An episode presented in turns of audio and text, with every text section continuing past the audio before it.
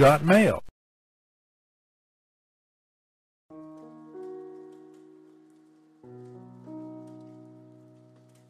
Today's daily mail call comes from the Gospel according to Matthew, chapter 4, from verses 1 through 11, entitled The Three Temptations of Jesus. Then was Jesus led up of the Spirit into the wilderness to be tempted of the devil. And when he had fasted forty days and forty nights, he was afterward and hungered. And when the tempter came to him, he said, If thou be the Son of God, command that these stones be made bread.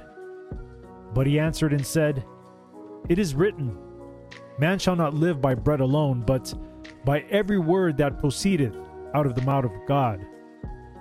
Then the devil taketh him up into the holy city, and setteth him on a pinnacle of the temple, and said unto him, If thou be the Son of God, cast thyself down, for it is written, He shall give his angels charge concerning thee, and in their hands they shall bear thee up, lest at any time thou dash thy foot against a stone.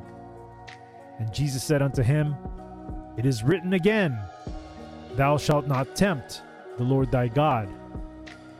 Again, the devil taketh him up into an exceeding high mountain, and sheweth him all the kingdoms of the world, and the glory of them, and said unto him, All these things will I give thee, if thou wilt fall down and worship me.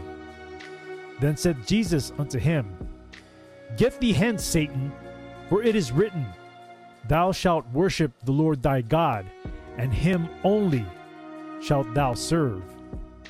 Then the devil leaveth him, and behold, angels came and ministered unto him.